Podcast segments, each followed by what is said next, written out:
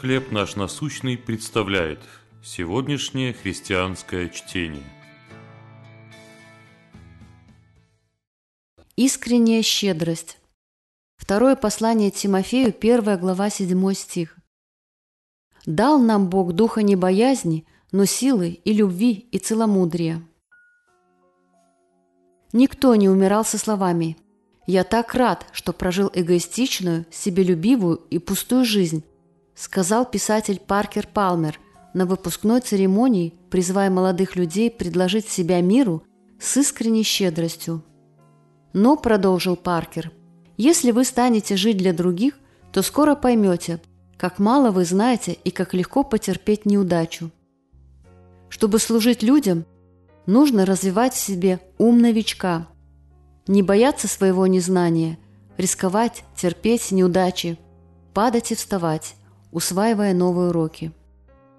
Только если наша жизнь будет построена на фундаменте благодати, мы сможем найти в себе мужество относиться к людям с искренней щедростью.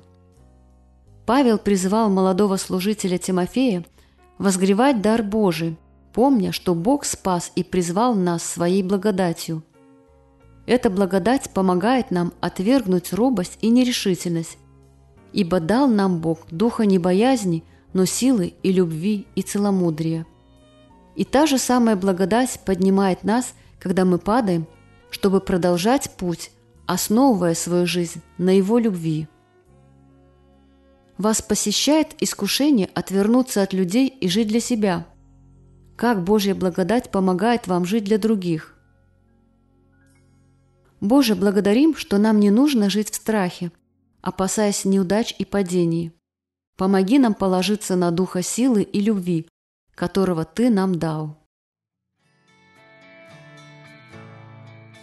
Чтение на сегодня предоставлено служением «Хлеб наш насущный».